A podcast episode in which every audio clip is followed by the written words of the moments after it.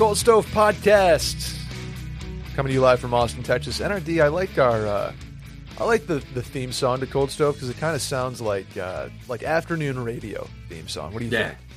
I'm a big fan. You know what? I think the biggest blessing in disguise to this intro theme music was you getting your laptop stolen. Because without it, we would have the old intro. So now we have this intro, and I like it. Totally. New intro, new laptop. Uh, hopefully, my my old laptop is in the hands of somebody that had far better use for it than I did. NRD, how was your week off of Cold Stove Podcast? I'll be honest, it was nice until I heard Pete Blackburn show up, and then I thought I got Wally pipped out of my job at uh, at Cold Stove Podcast. So you know, good and bad, but uh, I'm glad to be back. That's kissing the ground I walk on right now in the rumor cave that I'm back on the cold stove for this week. There you go. Happy to have you back. Um, I don't know if you heard, Pete is is imminently going to be a major competitor of ours, so can't wait for that. With him teaming up with uh, friend of the program Frank Seravalli for a podcast. So uh, super on that front, huh? Yeah, no, I mean, listen, we're uh, we're doing well in the numbers right now. The rankings are looking good, and let's go to war. There's plenty of room in the hockey game. I'll I'll say that much. The more podcasts, getting the more eyeballs on the sport, the better. I'm all for it. And being close As long with, as- uh, as what's that? As long as you listen to us, right? As long as we're part listen, of listen. Yeah, Just get us in you the rotation. whoever you want to. Yep, but we got to be number one and number two in the rotation, and I'm cool with that. Exactly, exactly. Well, Pete did a great job. Um, we'll have him back on for sure, especially when the trade deadlines and things approach. And maybe go to two episodes a week too. NRD, were you the one who asked Leon Draisaitl a question or yesterday, or is that somebody else? It was, I believe, and this is what I found really funny about the, the initial tweet from Tim and friends, the uh, the show up in Sportsnet in Canada, that they refer to him as Hockey Hall of Fame reporter Jim Matheson.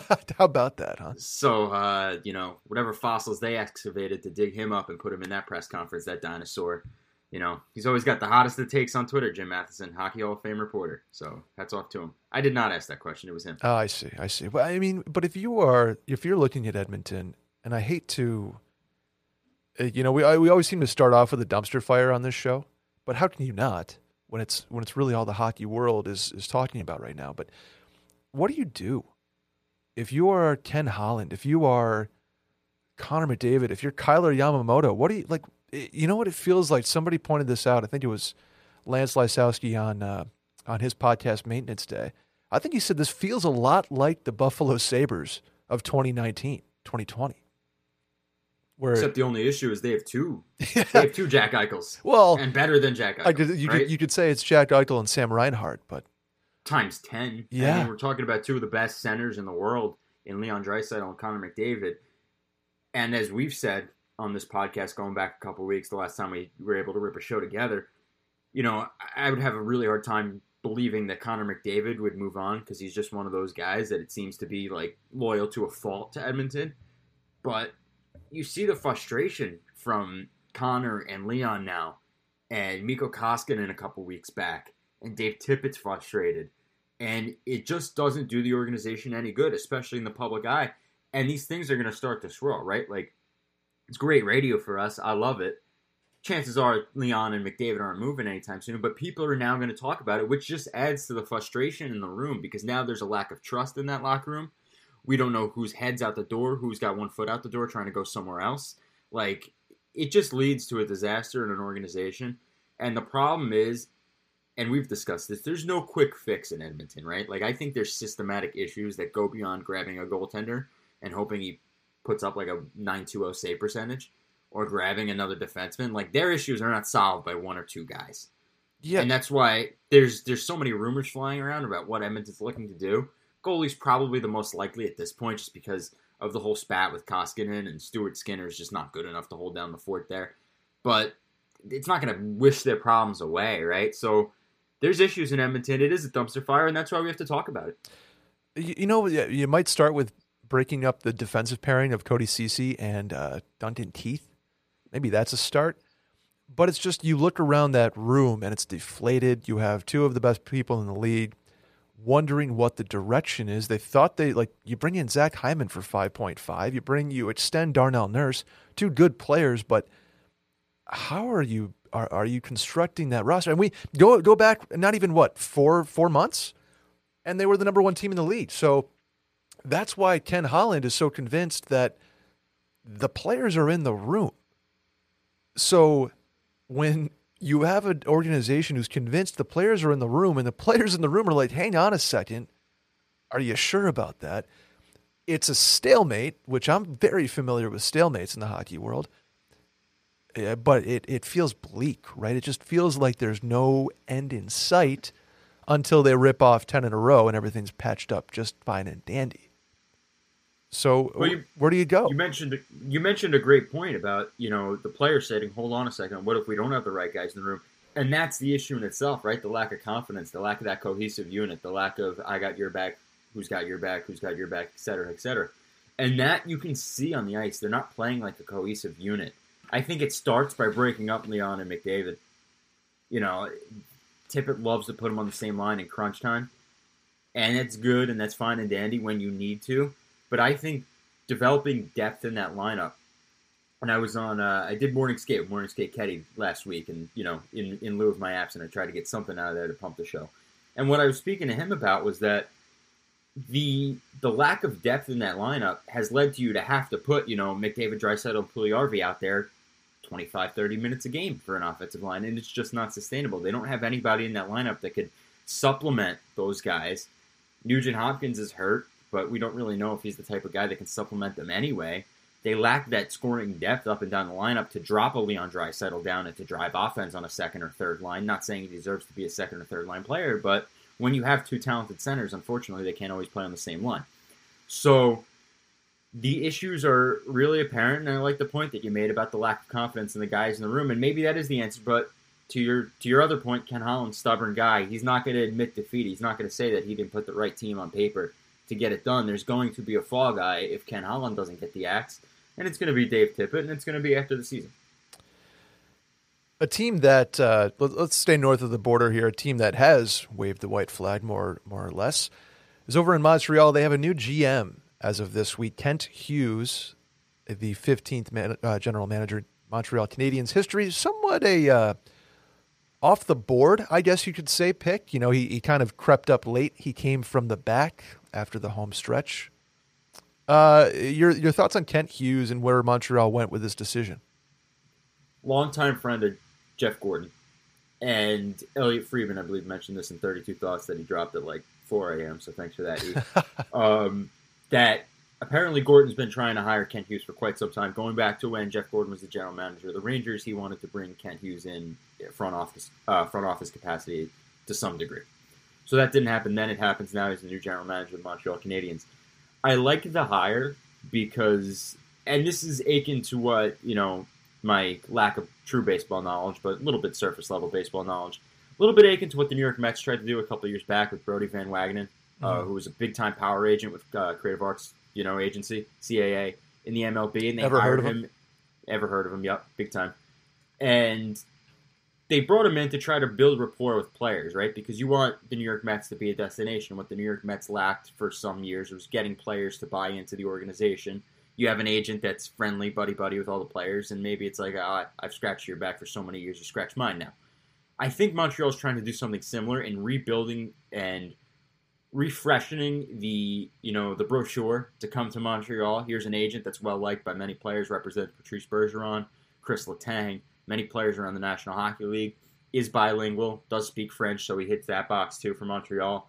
And he hasn't had experience. He's going to grow into that role while Jeff Gorton kind of pulls the strings from above. But they obviously know each other. They work work well in tandem. But that's what the hire screams to me. It's trying to rebrand the Montreal Canadiens as a destination for players to want to come again, and not the struggles that we've seen on the ice for the better part of two or three years. You know, minus the free ride to the Stanley Cup final with the All Canadian division. They've been bad, and here's a player's agent that has, you know, been in the room with a lot of these guys and has built up the trust of a lot of these players. Some of which Patrice Bergeron, UFA at the end of this season, that have a lot of trust in Kent Hughes. Kent Hughes has a lot of trust in them. And I think that's how you rebuild an organization. You rebuild rapport. So it's a good hire in my book. It's not the hire I would have went with. I would have been a big fan of Danny Briere being the guy there, but uh, but they didn't get it wrong by any means. Right now, I'm not going to play armchair quarterback. Uh, shouts to Kent Hughes' son, the other Jack Hughes, currently tearing it up for your Northeastern Huskies, who are the fastest. Northeastern team to 15 wins with the best goalie in the country, Devon Levi, bar none. Uh, on pace to break, break might be the wrong word, but outpacing Ryan Miller's uh, Hobey Baker season in save percentage, shutouts, wins, and I think that might be it. But uh, keep an eye out over there at the Hobey Baker, uh, Devon Levi talk. Back to Kent Hughes and the Canadiens in general. Does this, you know, you, you hire an agent as a GM, a, a long time agent with a powerhouse list of clients. What does that do at the negotiation table in the summer? All of a sudden, this guy goes from, hey, how can I get my guy more money to, hey, you don't need that much money. What problems, like what unique circumstances does that introduce into the Montreal hierarchy here? I'm going to play devil's advocate on that for a second, and I'm going to say a guy like Kent Hughes knows exactly the value of each and every one of these players out there because he's studied it now for years and years and years to get his clients the most money. He's got to know exactly what a certain player with that point production gets on the open market. So I think you're going to see Montreal very savvy with the salary cap. I think he, you know, there's obviously, like you said, I'm not going to take away from what you said. There is some trust being broken down a little bit between now he's an agent, now he's on the other side, he's trying to nickel and dime. But I look at it as a plus for Montreal in that he's going to know exactly what to get. Listen, take it or leave it because I know your market value because I've been working in your market value for 15, 20 years now. And I know you're not going to get a penny more or a penny less on the market, you know? So I think that plays into Montreal's hands, and it should be interesting to see what Montreal does, especially with high profile free agents coming up, some of which that have been represented by Kent Hughes over the past year or so. In that, if A, they'll show interest, and if B, Kent Hughes has spent this entire time trying to cook up contract extensions for these guys. Now he's going to be negotiating against them but he knows exactly what they're worth, right? So yeah, it's a plus. Uh, you know what? I'm, if I'm a player, I'm almost nervous, right? Because now you have a guy, not not player. I'm, if I'm the players, I, I get nervous when these guys get these positions of leadership because in a flat cap era, these guys aren't going to be setting new market, you know, Seth Jones type of deals. They know what they're worth at the GM position. So I'm like, hey, wait, it like I even if I play better than this guy or if I play up to this guy's standard, uh, you know, a peer in the league, I'm getting what he's getting. I'm not getting more because one, the salary cap's not going up, and two, you have these guys in these positions that know what they're doing, and word spreads. So if I'm a player, I'm kind of like, hey, uh, you know, we got a, a Rod Brind'Amour situation happening here where I'm going to have to take uh, less than I thought I was going to get and it, I guess we'll see what goes on from there. I don't know. It's going to be an interesting moving forward here. It's interesting. I'm just as we're talking about it, I'm looking up, you know, some of the players that Kent Hughes represents and their total AAV of their contract. You look at Chris Letang at 2.2, uh, 7.25, my bad. You look at Patrice Bergeron at 6.875, which is a steal for what mm-hmm. Patrice. So it's not like Kent Hughes is an agent that's gotten the guys the big money either. Seems no. like he no. So Darnell Nurse five point six, Drake Batherson five, which may be you know good. I was gonna say those those, those two, yeah, I'd, I'd, take those. Anthony Beauvillier well, four. Darnell four next year nine point two five. Nine point two five. That's that's big, big, man. One. That's big that's money for for a defenseman. I mean, I know the market's the way it is, but Anton, Anton Khudobin three point three three stole that one. Um, but yeah, so it seems like to me, right, he's going to be a GM that comes in and he's going to negotiate fair contracts. And I wonder if it's not going to be, you know, a breakdown of the trust, but in fact, Montreal's going to some, get some great signings on the market because he knows exactly the value of what he's looking for. So, listen, jury's still out. remains to be seen. Who knows what direction that Jeff Gorton wants to take the organization in? If they truly tear it down, who knows if he's going to luck into four top 10 picks like he did with the New York Rangers there in Montreal. But there is some players to be signed and some players to be acquired, and I think that Kent Hughes is going to be a savage in the box, to uh, to quote Aaron Boone on uh, on acquiring players. Speaking of savages in the box score, NRD, that's what I was last night. Thanks to our friends at DraftKings. He tipped the biscuit where Mama hides the cookies for the game-winning Gino. That's hockey speak for a big win. And a DraftKings Sportsbook, an official sports betting partner of the NHL, so is this. Here we go, Honor. Are you ready for this deal? Run it. New customers can bet just $1 on any team and get $150 in free bets if they win. You don't have to be an expert at hockey lingo. to understand how great this offer is. If the DraftKings Sportsbook is not yet available in your state, you still have a shot to light the lamp. Listen up. Everyone can play for huge cash prizes with DraftKings daily fantasy hockey contests. And DraftKings is giving all new customers a free shot at millions of dollars in total prizes with their first deposit. That's what I do down here in Texas because we are not street legal yet, as they say. Underground Brett. Download the DraftKings Sportsbook app now and use promo code WASHED. That's W A S H E D. Bet just $1 on any NHL team and get $150 in free bets if they win. That's promo code WASHED at DraftKings Sportsbook, NHL style. You could, uh, the Sabres last night could have done you, uh, done you some good, as could the Carolina Hurricanes both of which I was on, red hot over here, NRD. You must be 21 or older in the following states New Jersey, Indiana, or Pennsylvania only. New customers only for this deal. Minimum $5 deposit and $1 wager required, one per customer. Restrictions do apply. See DraftKings.com slash sportsbook for details. Gambling problem, call 1 800 Gambler. Uh, real quick, NRD, big news in the league yesterday on the COVID front. I know we're all tired of it, but some good news, as they say. Testing is no longer required for asymptomatic players. On track to finish the season uh, in time, put that in quotes because there's a glaring hole in February. But your your thoughts on the NHL finally kind of uh, saying, "Hey, we're we're going to get through this." Well, the glaring hole will be patched up within the next 24 to 48 hours the schedule will be out to, to make up some of those games. We know that. And it's great news. I mean, this is what, to keep it short, because I know you guys don't want to hear about COVID anymore, but this is what we've been saying all along. This is the only way the NHL season would finish on time if that was the main goal. Was you're going to have to stop testing asymptomatic players. The NFL did, and you know the NFL is tr- trucking along. So it's a good thing. There still will be testing for cross border from U.S. to Canada as required by the governments, so that's not going anywhere. But when you have players that, you know, have been, for the most part, adhering to the protocols and don't really feel sick and they've been fine and they've been playing away, to be told that they have COVID and now they get to shut down for a week is brutal to the player and it's brutal to the organization. So I'm glad to see that hopefully behind us for good. You know, it's behind us for now. It's behind. It should be behind us for good. I hope. Taxi squads are also done after the uh, after the All Star break. There will be no longer taxi squads in the NHL. So it seems, and I knock on wood when I say this, but it seems like there are greener pastures ahead. So happy days are here. Happy days are here. It, it's nice when the players are rewarded for making personal choices that are going to benefit the whole of the league. And that's getting vaccinated, that's getting boosted.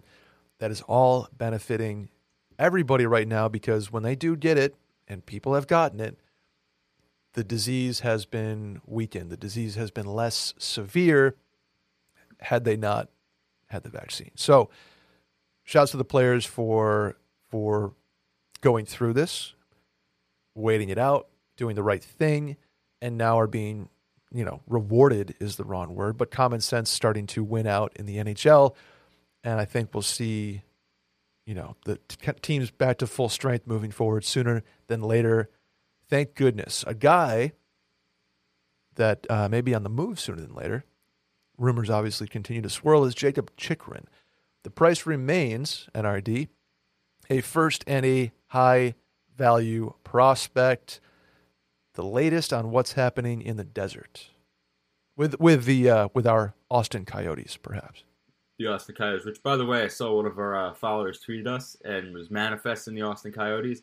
I'm only on board if we get to call the games, right? Hey, like that's you, where this is going. Put, put me in the booth and uh, give me a margarita, and, and I'm I'm great on play by. You you and I will rip it up, Austin Coyotes. But it's weird to first of all, it's very strange to me that the Coyotes would even be looking to move a guy like Jakob Chychrun if they're truly committed to a rebuild. What's he, 24, 25? And he's making like five and a half million a year for the next four years. Yeah, he is 23 23 4.6 through the 2024-2025 season. Thank you for that's why you're here to correct me. But uh Cra- no, still crazy deal. Still crazy. It's even better than what I said. It's it's more of a bargain. but he's making nothing. He's young as hell, and he is on the block. And what's inquisitive to me, what's gotten my mind going over the past couple of days, is that the teams that are there's some overlap in the teams that are interested in John Klingberg, who we'll talk about in a second, and Jakob Chychrun, but the prices are very, very different. Especially for one guy that wants to be out of there, and another guy that you know the Coyotes for for all the misdirection that their organization has over the past couple of years, they do understand the premium asset of Chychrun, and that's why the asking price is so high. So you look at a team like the Boston Bruins, which Chychrun probably on paper makes more sense for that organization than Klingberg, but I think they just might be priced out uh, of of Chychrun because of their prospect pool in Boston, because of how weak it is, because of the depreciating assets between Vaakanainen and what they have. You know, Senyshyn is worth nothing now, and all those guys that they have in the prospect pool in Boston. So I wonder if they're just priced out, and the Islanders similar, right? Like if if the Islanders propose a package, and I'll give I'll kind of ask you this question: If the Islanders play ball and say we'll give you the first and a prospect or two for Chychrun, like name name me a couple of prospects that if I was Arizona, I'd sit in that chair and say, yeah, I like that deal. I, there's not too many. No, the, I mean, because the Islanders are just as bleak. Like, Yeah. I, mm, what do you do? Do you do you go? I'm, I'm looking down their list here. I'm like, ugh, ugh, ugh. Yeah, I mean, I mean, shoot. Aatu Räty, who's over in Finland. Yeah. I- you know, Bode Wilde, who, you know, he's got question marks around him. Like, they're weak in the prospect pool, and the guys that they need as prospects are there now, ready to go between either Bridgeport or the island.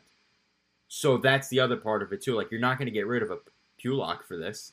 You're not going to get rid of, you know, I could go up and down the list of the names. But you, you on the friends understand my point. You're not going to bleed out the, the young talent that you have on the roster for Chychrun. You're going to look to move, move futures, but you don't really have the futures in place. And that's, you know, we've discussed this I'm blue in the face about Lou Lamoriello there in the island and what, you know, what course the organization has charted on over the past couple of years.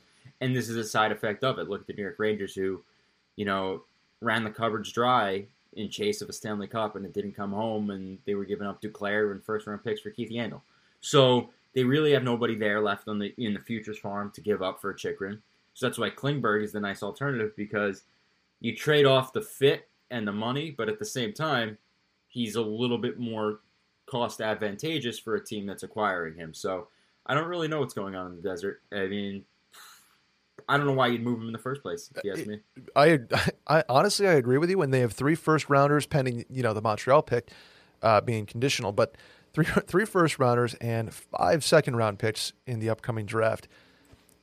They, it, it's hilarious. They have three guys under contract after the season, three forwards, and then three defensemen, including Chychrun. No goalies. It's like, what is what in the world is going on in Arizona? Their their cap friendly page is like arguably hilarious. I, I like that is going to be a totally different team in the next couple of years. They have the draft capital to do it. They're going to have like more cap space than has, has ever existed in the history of the planet. Like I don't know, man. I I don't know what's going on in the desert. I don't know what's going on with Chychrun. I can't wait for them to move to Austin and get a fresh start. But I mean, uh, we're just speaking that new existence, NRD. How's that sound? Um, a team who seems to have figured it out after being a dumpster fire to begin the season is the Vancouver Canucks. Have they righted the ship, NRD? In terms of blowing the whole thing up, I think they've righted the ship. I still think there's moves to be made in Vancouver, like you know, a little bit of fool, fool's gold with the eight and zero start they had with Bruce Boudreau or seven and zero. So they're not one of the elite teams in the National Hockey League, I'd say, but they have the goaltender in place. I'm a big fan of Thatcher Demko. They have DC guy. talent. DC guy. He he's been playing tremendously well in that run that they've had. They lean on him every night, which is a good thing because I know last year there was a lot of rotation between Holtby and you know Thatcher Demko. They didn't really give him the job. I thought he performed well, even going back to the bubble when he was stealing games in that bubble playoffs. I was like then and there, Thatcher Demko has to be your guy. You have to proceed forward with him. But they have the they have JT Miller in place, who's a guy who you know Frank Seravalli, friend of the program, mentioned the other day that New York Rangers have been one of the most active teams on JT Miller. I am going to throw cold water on that from what I've been told by trusted people is that it would take a lot for JT Miller to end up back in New York with the Rangers. Not a lot in terms of like cost to acquire, but I don't think the Rangers really want to make that move. I think the Rangers, there's other options out there for the New York Rangers should they go down the center path on the market, namely Tomas Hertl, Hey, even Claude Giroux. Ooh, But whoa, name drop. whoa. But there there are other options in place for the Rangers over JT Miller, so put that one aside for now. And if I'm wrong, I'm wrong. But that's what I've heard. D- have you heard JT Miller to anybody else? I know that's the, that's kind of the hot name. Nowhere in particular, and that's kind of where I was going with this was pump the brakes right now, and I think that's across Gotcha. the board in Vancouver. There's moves to be made to set this roster up for success going forward, but it's pump the brakes right now on who we're going to sell off. I think it's going to evolve over the next month or so. Deadline's March 21st. I don't think we're there yet in Vancouver where here's the list of players we're going to sell off. Here are the young guys we're going to keep. Here are the veterans that we're going to keep. Here are the veterans that we're going to sell off. We can obviously speculate, and JT Miller's a big name. Brock Boeser's another big name that has tremendous value on the market.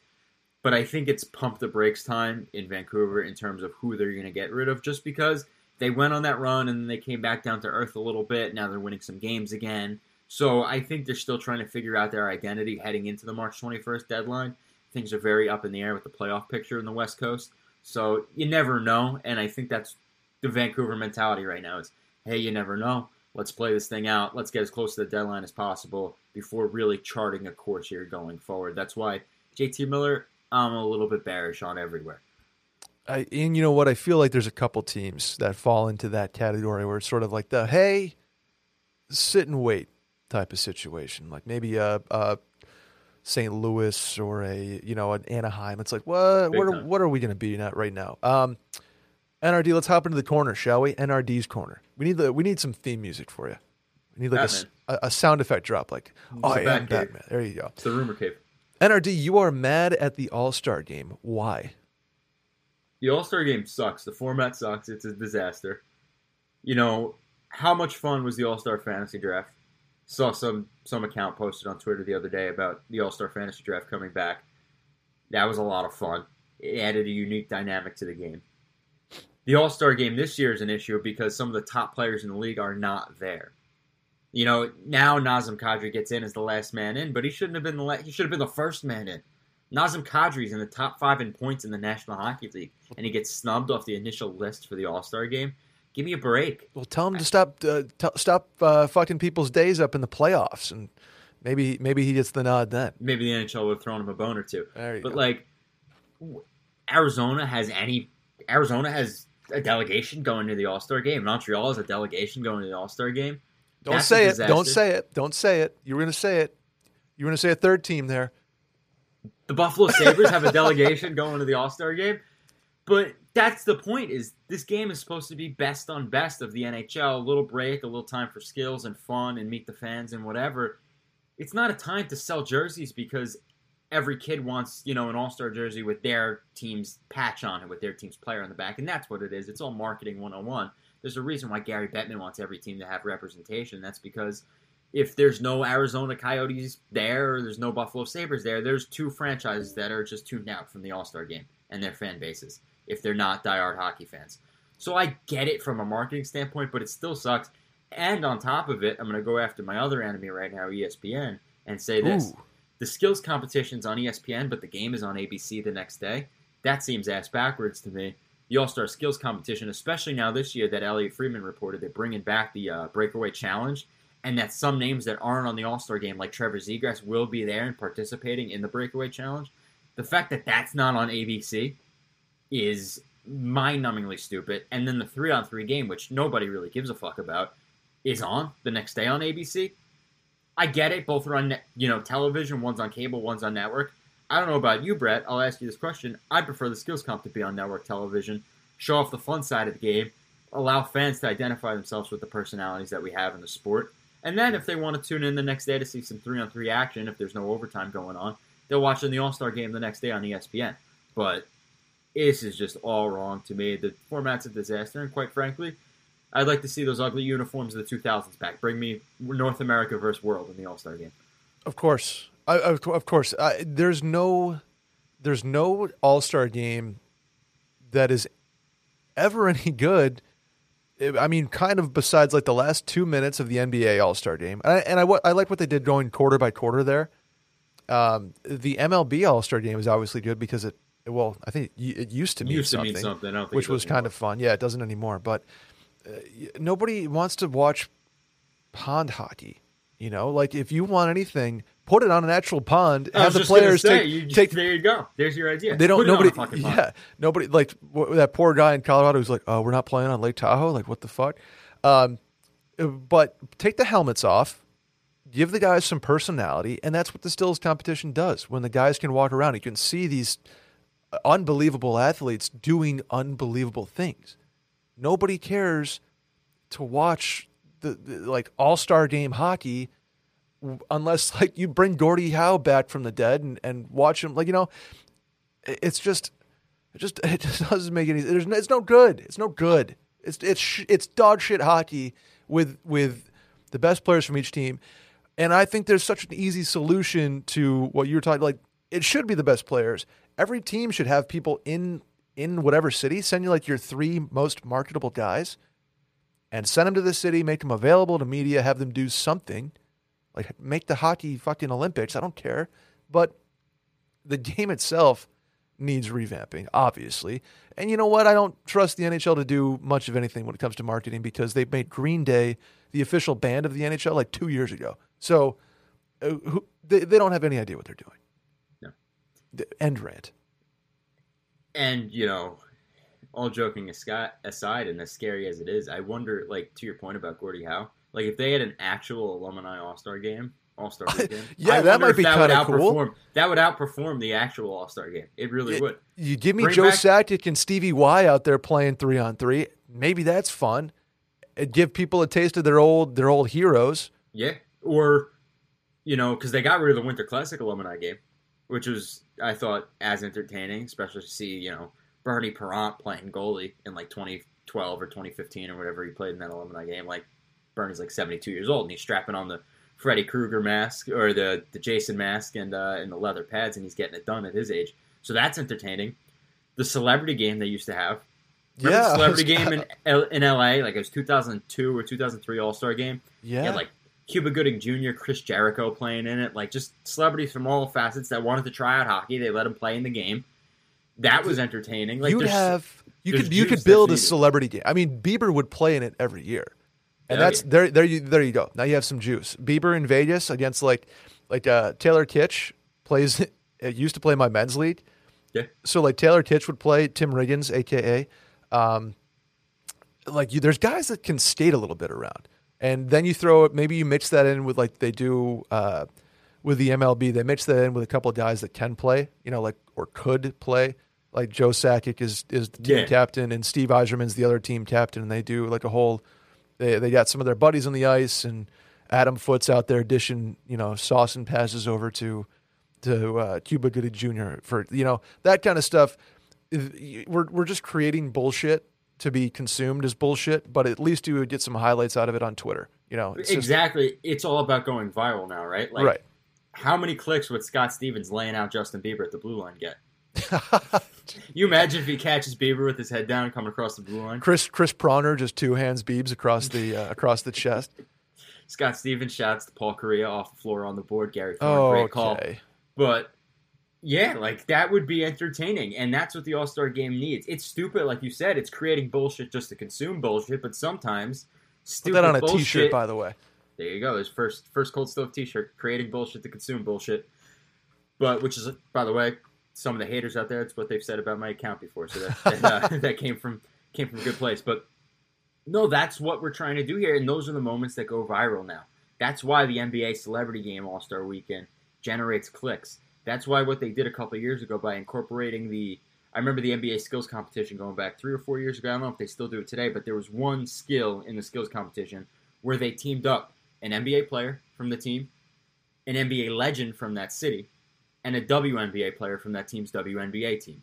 Or Yeah. from that city's WNBA team. And it was like shooting stars or something like one would do the pass, one would do the dunk or whatever. But it was a little bit more entertaining. And then you get those moments of like, oh, you know, for you know, Dikembe Mutombo still can block the ball, or Allan Houston still drilling threes from the corner in the skills competition. So you get that nostalgia in it. You get the current players playing with the old guys. The NHL has none of that. They have a Mm-hmm. boring three on three game. You want to see better three on three hockey? Go watch overtime Yeah, and extend literally. overtime to ten minutes. Like that's a better plan for three on three hockey than the All Star game. And Also, put a put a shot clock in, or Something. like, or the lacrosse rule where if you go over the line, you can't go back over the line. Like, even multi puck, like you score a goal and then like four puck shoot out onto the ice, like pinball, and there's like commotion going on. Just something stupid. And the fact, and I'll wrap this up here in a second because I've been going on long about the fucking All Star game, giving it more attention than it deserves. But the fact that this is going to be on ABC and people are going to tune into this casuals and they're going to say this is boring as shit and not give it another chance. and not so, give it another boom. chance. And that's the issue there. And that's why I'm even spending the time on it because I foresee that happening, and that's the frustration. As a fan of the game, as somebody who works in the game, as somebody who delivers a podcast in the game, we want the game to succeed because we all succeed. And I'll be damned if somebody watches the All Star game on ABC coming up in a couple weeks and says, "Wow, this is exciting." Totally, totally. I mean, it it should be a hockey summit in a way. Like, bring back fucking Red Bull crashed ice. I don't know if you ever saw that, where the guys like basically skate down a bobsled trail. It's tight. Make have the, some of the guys do that. Uh, you know, like there's such an opportunity to highlight the sport of hockey across the board. I mean, get biz on rollerblades, and we're doing street hockey. Like, Well, they're doing that, but I know They the, are the shots to the Chicklets Cup, but like make that a part of something, you know, and and televise it. Yeah, so, have the players and yeah, promote. I mean, you know, we love chicklets over here, but you know, I could understand there's some people the NHL might not want to do it for you know backlash reasons. Sure, but- sure, sure. But like you know, that, like that is a great idea, right? Like, creative. you have Just- to go play in this. This is what this is the All Star Weekend. There's no on ice competition. It's in Vegas. We're gonna have a roller hockey game on Fremont Street. We're gonna close down the fucking street. We're gonna have Boom. people zip lining ahead, and there's you know Jack Hughes playing with Biz, playing with whoever Nasher I heard is playing in this tournament. Yep. Like that's the All Star game, and bang, we're gonna have fun with this. do- And if do- you don't want to show up, don't show up. Who cares? yeah, and put you. Anyway, let's get off the All Star game because we we could go all day with our ideas, and let's go to something more. Uh, what do you say, NRD ish? Got some got some names here for you, NRD, that have been on the block or uh, some new guys maybe. Give me what you know on the Tomas Hertls of the world, Phil Kessel, Claude Giroux, perhaps maybe a John Klingberg, Ben Chiarot, or Mark Giordano. Start Choose your choose your choose your adventure. We'll start with Claude Giroux because I think he's the biggest name on that list, in my opinion. And you know, I have a little bit of information there over the past couple weeks, and I have some more today.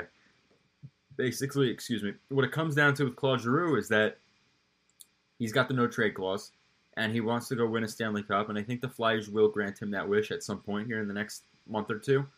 But it's going to be at a location that he's most comfortable with. You know, as I say this, as a member of Twitter, and I'm not leaving Twitter by the way, but as a member of Twitter, I say that you can't believe everything you read on Twitter. There's some tweets out there the other day about Edmonton possibly being in on Claude Giroux. That's false. I don't really know where that came from. In fact, somebody tweeted it to me, and I thanked them for the laugh on the day because it's just not the move that Edmonton can afford to make. And at the same time, I don't know if Claude Giroux. It's a little far from his family in Canada. It's a little far from the you know his immediate family in Philly. I think it's going to be a location that a either more or less guarantees him a Stanley Cup, or B is a location that he can chase a cup and also be in a comfortable location for him and his family members that he has to relocate. So, that being said, I still think Colorado's in the mix. I wonder if you know, I'll name drop here. I believe that at one point or another, when this phone call initially happened between Philly and Colorado, I think Alex Newhook was a name that came up that was quickly, you know, parried away by the Avs for obvious reasons. He contributes into the lineup today. I think he's a little bit more than what Colorado wants to give up, but maybe Jost comes into play there as a name that's you know potentially in play in that deal. I think Calgary's starting to drift into that same conversation as Edmonton for Claude Giroux. Is like I don't know if he's really what they need. Is it somewhere that Claude Giroux really wants to go? Like I said, I'm not you know I don't live with the guy, so I don't have the correct answer for you on that. But it's just something to speculate. But then you know you come to like the Carolina Hurricanes and New York Rangers, two teams in the division, but two teams that have been in the center market between Jack Eichel and you know the Rangers have sniffed around Tomas Hertl a little bit. So surely there's going to be a tax to pay in division, right? If you're Carolina or the Rangers. but they have you know guys there, especially in New York. You look at Vitaly Kravtsov, you have Nils Lundkvist, you know Braden Schneider. You have talent there that for a Philly team could use. So Does that, Philly? So does does Philly want a player back, or is it just all futures here? I think Philly's looking in the market of either a conditional first slash second and a pro, and a prospect right now. Okay. and that's why you look at it like, you know, you look at a Vitaly Kravtsov or you look at you know a Jack Drury who I think is a little bit outside of what Carolina wants to give up there. I think he would have probably been one of the names in the mix in a, you know, uh, Jack Eichel trade because he's played in the NHL already. Drury for them, he's contributed in that lineup and they're high on him. But like, those are the type of names I'm thinking. Plus a conditional first or a second. You're renting Claude Giroux. He's probably not re-signing in a New York or a Carolina or a Colorado. He's definitely not signing in a New York because they don't have the money to re-sign him anyway. So it's more of a go win a Stanley Cup and then come back to Philly, probably most likely in the offseason situation with Giroux. Yeah, I, I saw um, Elliotte mention that. It, the, it's always a a romantic fantasy, right? Like, okay, my my favorite player, my longtime player, is going to go win a cup with some other team and then re-sign in the offseason. I, I was trying to think how many times has that actually happened, where a guy legitimately re-signs after a, a rental. I, I feel like the thought's always there, but it's always a more more thought than than in practice. We were only very close with Foligno this pa- past offseason. Mhm. I would say that was our closest to, to that happening. You know, prior years, you know, look at the Rangers who've sold some of the biggest rentals on the market. You know, Mats Zuccarello, Kevin Hayes, they weren't close to coming back at any point. Um, I think once they cut the cord there, they were gone for good. So yeah, it doesn't really happen that often. But then again, you're talking about a guy who's, you know, been the captain there for 15 years, and he's devoted his entire career to the city and the organization, and is loyal. And you never know because if he does go up or down I-95 to Carolina or New York or Boston for that matter, throw them in the mix. If he does end up in one of those places, he doesn't necessarily have to move out of Philly full time. And that's just one, you know, that's different than like a Foligno going from like a Minnesota out to Toronto. And then it's like I uprooted, I'm going back to where my dad played for all these years. And then now I, or Columbus. Was he in Columbus? I'm sorry. His Yeah. brother was in Minnesota. Yeah, Nick went from Columbus to Toronto. But like, that was a little bit more of a different situation. And then there was thoughts about going back to Columbus because he was the captain there. But Claude Giroux is probably the closest we'll see if that happens. Should they, would they move Claude Giroux coming up at the trade deadline? Let's stay in the Metro, shall we? Let's uh, a team that I don't know if we've even mentioned on Cold Stove. Um, Tarik El-Bashir of the Athletic reporting that they're not exactly thrilled with Vitek Vanecek and, and uh, Samsonov. A, team that I'd never really expected to be in the goalie market this year is the Washington Capitals. Now have, may have inserted themselves. Anything that makes sense to you there? Bring back the Marc Fleury, uh, Marc Andre Fleury speculation. Ooh, because he's familiar with the area. You know, let's see how loyal he is to Pittsburgh after all those years. But that's a type of team that could rent a goaltender for a playoff push. They're good. As Elliotte said, to paraphrase him, the East is pretty much locked in in the playoffs now, which is wild to say. I mean, it's January 19th, and we pretty much have a great idea of the eight teams that are going to the playoffs on behalf of the Eastern Conference, outside of Detroit, who's like six or seven points out. And then behind them, it's like the Islanders 15 points out. So we have a pretty good idea who's going to the playoffs. The rentals are starting to, you know, bubble up to the surface on the market. And teams that are buying are going to show themselves soon enough. And if the Capitals go after a goaltender, I don't know if you're going to find any better of a rental goaltender than Marc Andre Fleury out there. And that's a team, unlike Edmonton, where there's concerns of whether this is really the unit to get them a Stanley Cup. I don't see if you're if you're Marc Andre Fleury, I don't know how you wouldn't look at Washington and say that's a place I could potentially win a cup this year. Ovechkin's going to net 60 by the end of it, and they're scoring, and Nick Backstrom's back, and they're firing at all cylinders. And if I could slide in and take 50-50 of the starts with, you know, Samsonov or Vitek Vanecek, then why wouldn't I consider doing that if I want to jump ship in Chicago? So that's where I would look if you're Washington. I know Tarik, great reporter, has probably mentioned that speculation more than a handful of times going back to the beginning of October in the season, and I'm sure that speculation will continue. Uh, The one thing with Fleury is I, he has a modified no trade clause with a uh, ten team no trade.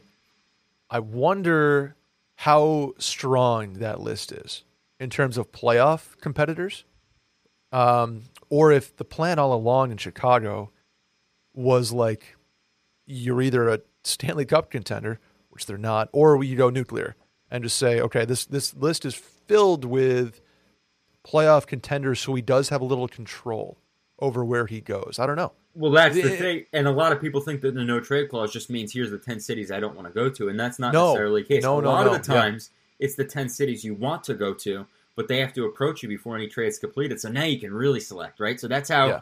that's how you take a modified no trade clause to almost a full no trade clause by putting the destinations you want to end up in on that list. Now I get to say, ooh, Colorado, ooh, Washington, ooh, New York, ooh, Pittsburgh. I get to now pick exactly which one because they have to approach me with every offer. So I would second your thoughts, Brett, that I think that that's the situation that might be going on here in Chicago with Marc Andre Fleury. Let me get into the juiciest rumor of the Cold Stove podcast as Adam flips his notebook around to write this down. Little Birdie told me that NRD bets may be coming back. Uh, you want to get into that, NRD? Yeah, so unfortunately for myself, I put out a tweet that I went 7 0 the other day on my NHL picks. Don't share them with the public anymore because too many people were fading me. And I don't like being faded because I'm always right. That being said, I tweeted out that I might be bringing NRD bets back. Went Wow. 7 0. Since then, 0 3. Oh, And I placed the sole blame on the Ottawa Senators. You should never bet on them. Lost to the you know Buffalo Sabres. Broke my heart. I know you love that. You threw one of the money. most uh, unique game winners I've ever seen. yeah where, really uh, game. Kyle Okposo, hope he's okay, by the way. He's had some concussion issues Mhm. in the past. Gets kind of buried into the boards, hits his head, and you can tell he's either has the wind knocked out of him or he hit his head too hard because he didn't. Um, he didn't get right back up. He, he was in a daze, and, and that's always scary for a guy with concussion issues. But then um, the Sabres go after the Senators on the uh, near the bench. Sens fight back. Meanwhile, so there's eight guys in a pileup. The whistle doesn't blow. The play's still going on. The play's still going on. A Sens defenseman brings the puck out. You know, kind of slows down. Like, uh, are we about to get into this? And Mark Jankowski, former Pittsburgh Penguin, comes in, steals the puck from behind, goes on a breakaway, and uh, beats the goalie to put it to two to one. And then the Sabres go on to win. It was unbelievable. So Breaking NRD's heart in the process. breaking in my heart, and uh, you know Ottawa's on the shit list, and then pardon me for thinking that the Dallas Stars could beat Montreal at home. Pardon me for taking them puck line, right? Like, where's puck line Jesus when you need him? Then Mm-hmm. shouts to RA like, the fuck is up with that? Ottawa loses five two to Montreal at home, or five three, or whatever the final score was. So 0 3 last night, rough night. NRD bets it probably will be back in some form or other. There is a Twitter account waiting in the wings. Ooh, So okay. we could fire that out from the Cold Stove Pod account every once in a while. But I know uh, poor poor radio talking about your bets on a podcast, but I did want to drop that news. NRD, are you ready to play uh, everybody's favorite new segment? Say something nice, say something mean. I am ready. I've been prepped. I've been ready to go for this segment. I've been excited for a week and a half now to hear this. Let's go. Here we go. Say some. We, we, we'll. I'll leave it up to you. Would you like to go mean or nice first? Bring some people back down to earth. Let's say something mean. Say NRD. Say something mean about Toronto Maple Leaf goaltender Jack Campbell. It's taken him like 47 years to finally hit the pinnacle of his NHL career, and he's probably going to come back down to earth after the All Star break. There's such a thing as the All Star break slump post All Star break. He's now going to probably put out like a 987 save percentage post All Star break, and the Toronto Maple Leafs will have goaltending issues again, while Frederik Andersen goes on to possibly be number two in Vezina voting. And uh, Jack Campbell is going to make a shit ton of money next year, regardless. Uh, NRD, say something mean about the Eastern Conference. Where's the fun in no playoff hunt? Am I playing this right, by the way? You are, you are, you're you're spot on. It's it's sort of like it doesn't have to be necessarily like a, a direct dig, but it's something like, come on, like where are you? Yeah, hey, no, like- Buffalo. hey, Detroit. Hey, where are you? there's just there's no parity in the Eastern Conference. It looks like the NBA of years past, where it's the same two teams, and this year it's it's the eight teams that we knew kind of all along. Detroit for five minutes surprised people, and mm-hmm. then Buffalo, you know, Craig Anderson, they brought him out from the Museum of Natural History to play a couple of games, and he was good for like two weeks, and now he sucks Great. again. So it's like, although by the way, Michael Houser. Well, I, 40-something I'll tell you, save save that for say something nice because the Buffalo Sabres are on that list. That's honestly, you know, not to go back to my bets, but that's why I took Ottawa because when I saw Houser in the lineup, I thought it was Doogie Howser, and I was like, "There's no way the Ottawa Come on. can lose this game." That being He's said, a NRD. He's a brick house. Come on, that being said, forgive me. the Eastern Conference, where's the parity? The West Coast is fun. I'm interested to see who makes a run in the West Coast. The East Coast, it's like we can go to bed and wake up in May and we'll know who's in it. NRD say something mean about the Canadian Olympic team. Where is the roster? We don't have the roster yet. Do we not? Did you get burned by the curfew roster? No, I, I did like that though. You get. Um, so it's not what you're referring to. This is great radio here, folks. By the way, because no, no, no, you're right. You're right. Brett's, No, no, no. Brett's going to learn on air that Shane O'Brien is not going to the game. Shane O'Brien, Jordin Tootoo, and and whatnot, uh, or J- J- Jordan think, Jonathan. I think I'm pretty sure Alexandre Daigle was on that list too. Alexandre Okay. Daigle. No, I, I, I did not get burned by it, but I most this is mostly referring to, and it ultimately was going to be a dig at Eric Staal, who obviously signed a contract with the Iowa Wild for the purpose of being available for the Canadian Olympic team. Just because I, you know, I like Eric Staal, number twelve, but and he looks like me in a couple of pictures, but I just wanted to get an ultimate dig in at Eric Staal. So let's let's switch it up then. Say something you mean about the United States Olympic team. That's easy. The who's on that roster besides like Matty Bernier, Matty Beniers and Jake Sanderson? Uh, All Star goalie Drew Commesso. Where's Bobby Ryan? I know. I would. I, wasn't he rumored to to be involved? From what I was understood through sources, that Bobby Ryan was ready to go Yeah, for Team USA, and I think that's a major letdown. that's sad. I like the And story that you're missing- would have topped him off. You're missing one of your top goal scorers from you know Pyeongchang, Troy Terry. So Sad, Fourth- sad. fourth place or bust for Team USA. All right, let's go. Say something nice, NRD. Say something nice about the Buffalo Sabres. They're a team. Okay. They're in the National Hockey League. They haven't been relegated yet. They haven't. They haven't introduced relegation to the National Hockey League, so they're sitting pretty. No, I. They're.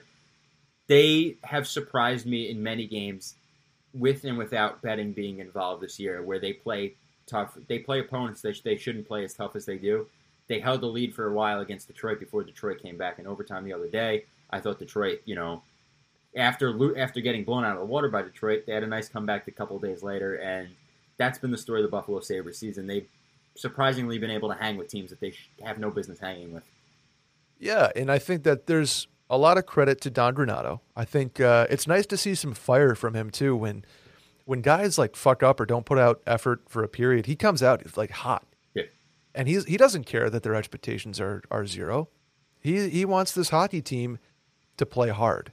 He the scoreboard this year for the Sabres is is borderline irrelevant, but he wants them playing hard, fast, fun, entertaining hockey. And they do.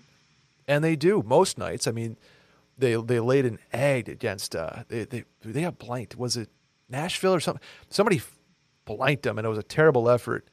Um, and then they came back and, and they've put up a couple wins here in the last couple. So very excited about the Sabres direction over here. At one point, when we do an off-season podcast, it's just going to be the Buffalo show.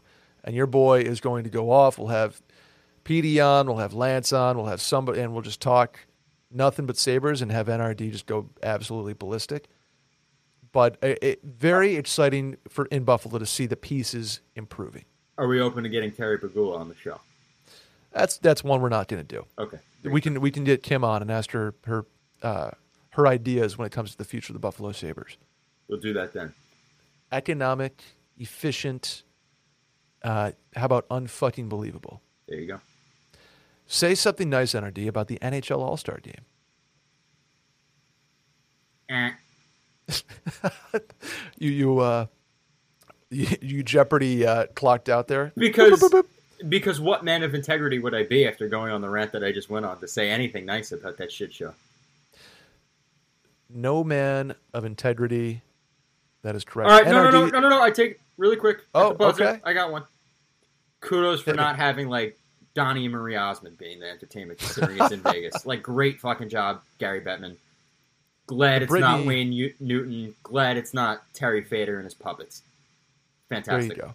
There you go. NRD, say something nice about the Oilers general manager, Ken Holland. Loyal.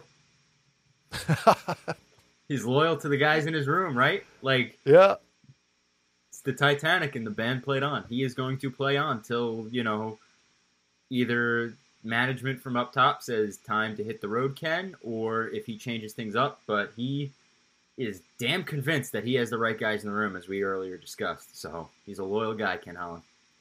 That'll wrap up. Uh, say something nice. Say something mean. I don't. I don't know if you could tell. I try to get you to say something nice about things that I know you're not going to be able to be nice about. So that's that's kind of the this fun of the game. I'll be honest with you, this is probably, you know, the best segment for us on this show.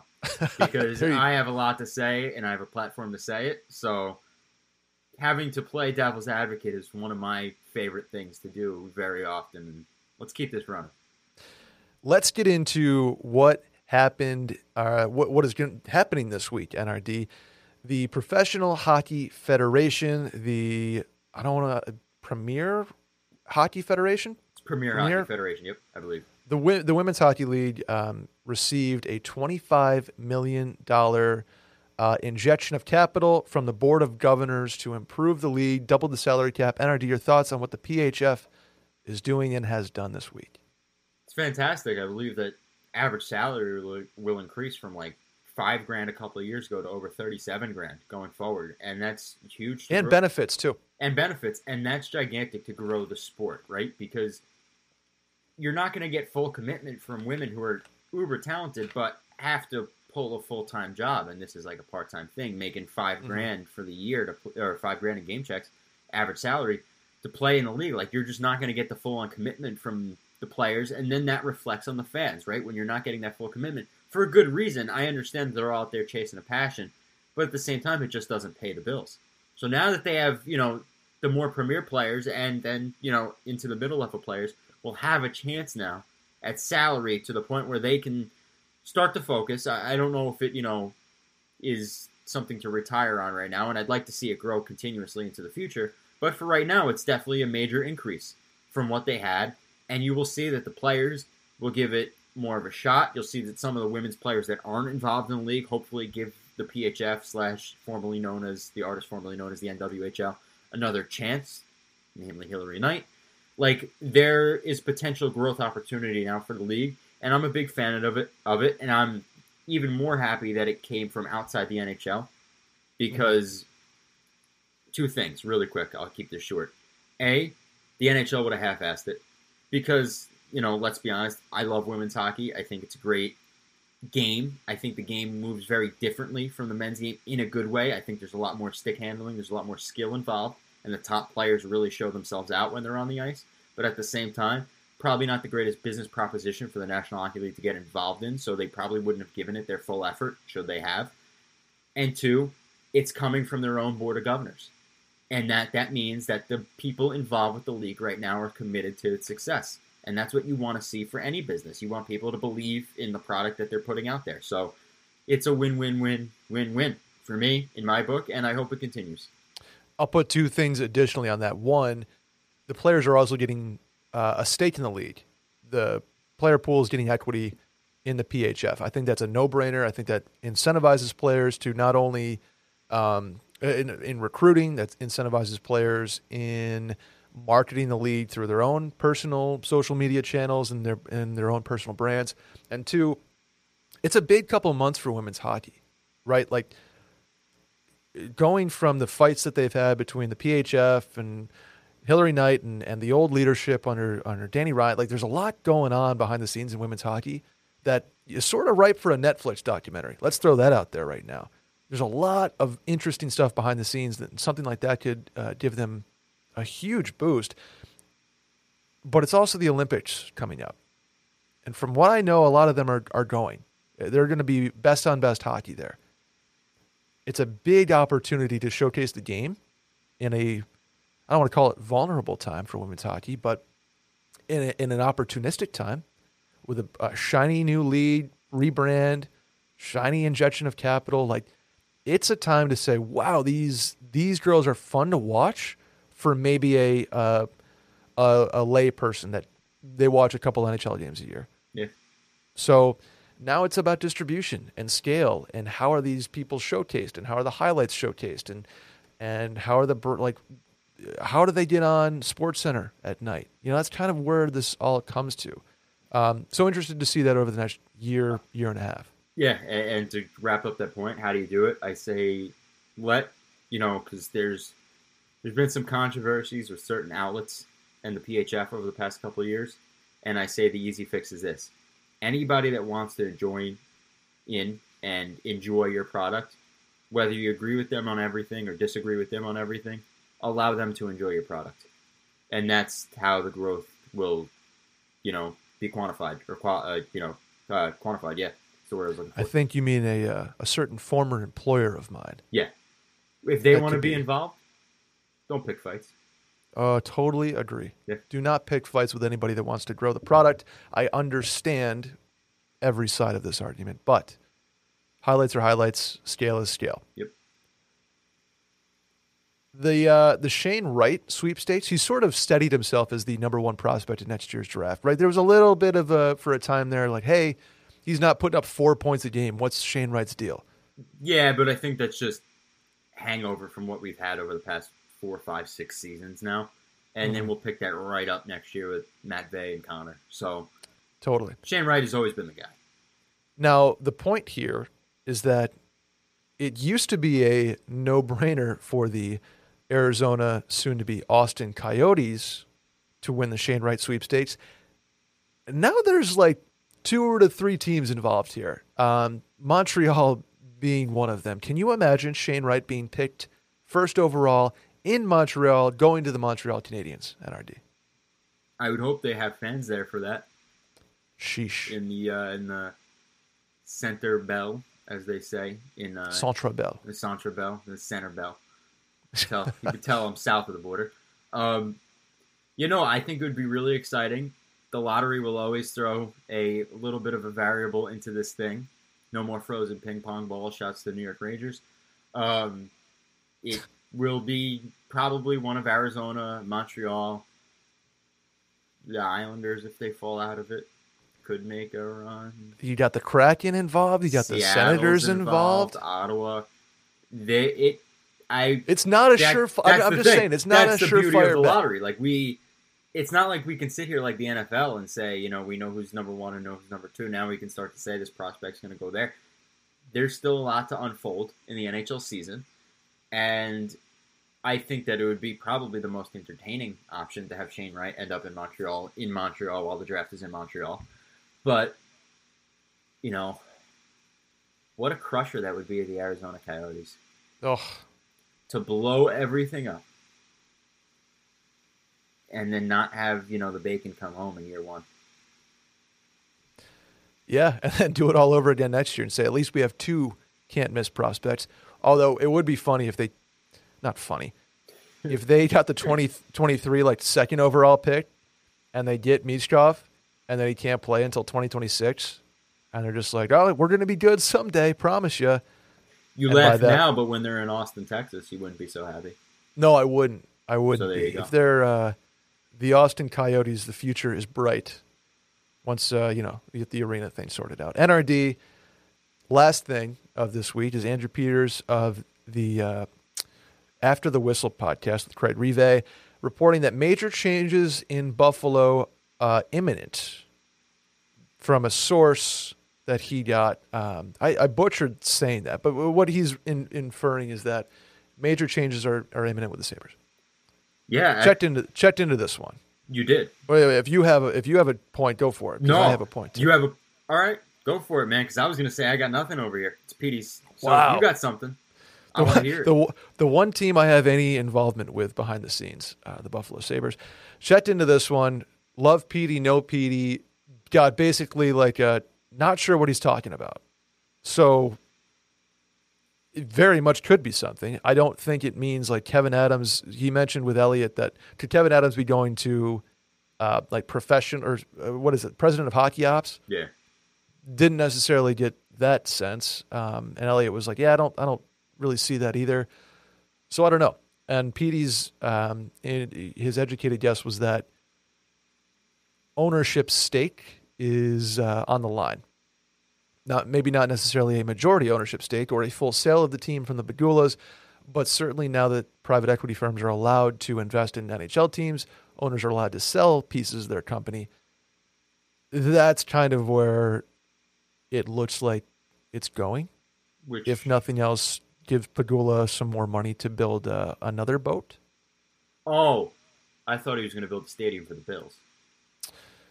That too. That too. But he's trying to squeeze New York State for every fucking penny that they will give him, and it's it's just it's just I, I cannot I cannot go Bills by the way, but I don't know. We'll see. Major changes may mean anything, and I kind of think they've already done the whole major change thing. So, and I like the path that they're on. I like their future. I'll be surprised if like Don Granato's fired. I don't think that's No chance. the major change. I'll be surprised if Kevyn Adams is fired. I think he should get a couple more years. Don't think so. I'd be. I like Jason Karmanos as the uh, AGM there. I don't. I don't know. So keeping an eye on that. I don't have anything on that today. My educated guess would line up with Petey that a portion of the team is for sale. And if listen, open invite. Petey's a friend of both of ours. If he wants to come Yep. on this podcast and do it here, he's more than welcome. I don't think he's gonna, with a podcast of his own, I don't think he's gonna take us up on that. But if he wants to hop by a cold stove and share a little bit more on what he's hearing, where we are all ears, he is welcome. There you go. Shouts to after the whistle. Good dude, uh, Andrew Peters. NRD. That's going to do it for Cold Stove today. Anything else that you might have? No, I'm happy to be back. Happy to get into some normalcy again with the Cold Stove Pod. A couple weeks there, you were off, I was off. So, don't mind having Pete Blackburn here. We're going to have him back, but listen, subscribe, five star Spotify. You can leave five star reviews now. Sure and can. that's it, man. Cold Stove Podcast. I am Brett Merriman at Schmerriman on Twitter and Instagram. That is NRD at NHL Rumors Daily on Twitter. He's not going anywhere. We are Cold Stove Pod at Cold Stove Pod on both Twitter and Instagram, and we'll see you guys next week.